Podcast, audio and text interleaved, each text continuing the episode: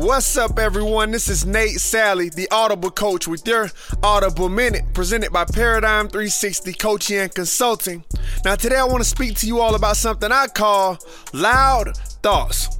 Now, my two oldest children recently started taking tennis lessons. So, in our home, the US Open garnered a little more interest this year than it normally does as we watched the women's final where Naomi Osaka took on Victoria Azarenka, a match that was played like most sports nowadays with little to no fans in attendance, we witnessed Naomi lose the first set of the match convincingly.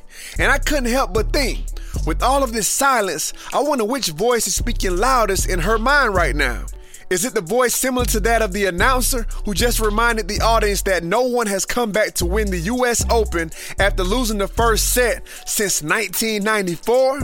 Or was it the voice that often tells us, You've done well to this point, you've had a good run, this just isn't your day? Well, in this case, it was neither of them. Instead, Osaka allowed her inner champion to take control of the narrative as she told herself, I just have to try as hard as I can and stop having a really bad attitude. She then proceeded to dominate the next two sets and win the US Open. How many of us can relate to this today? With life currently moving at a much slower pace than usual for most of us, many of us have more quiet time. But at the same time, many of us are also in the midst of one of life's most challenging seasons. In unique times like these, where the silence can be deafening, which thoughts will you allow to speak the loudest in your life? The one that says you can, or the one that says you can't? The one that says you're not good enough, or the one that says you are gifted? The one that says you don't have what it takes, or the one that says you are built different. They have been blessed with every tool required to overcome any obstacle that dares to stand between you and your God given destiny. Which will it be?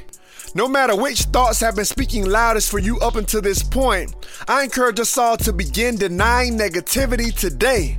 And instead, let's embrace the bravery required for us to live the life that we were created to live and that's the life of a champion.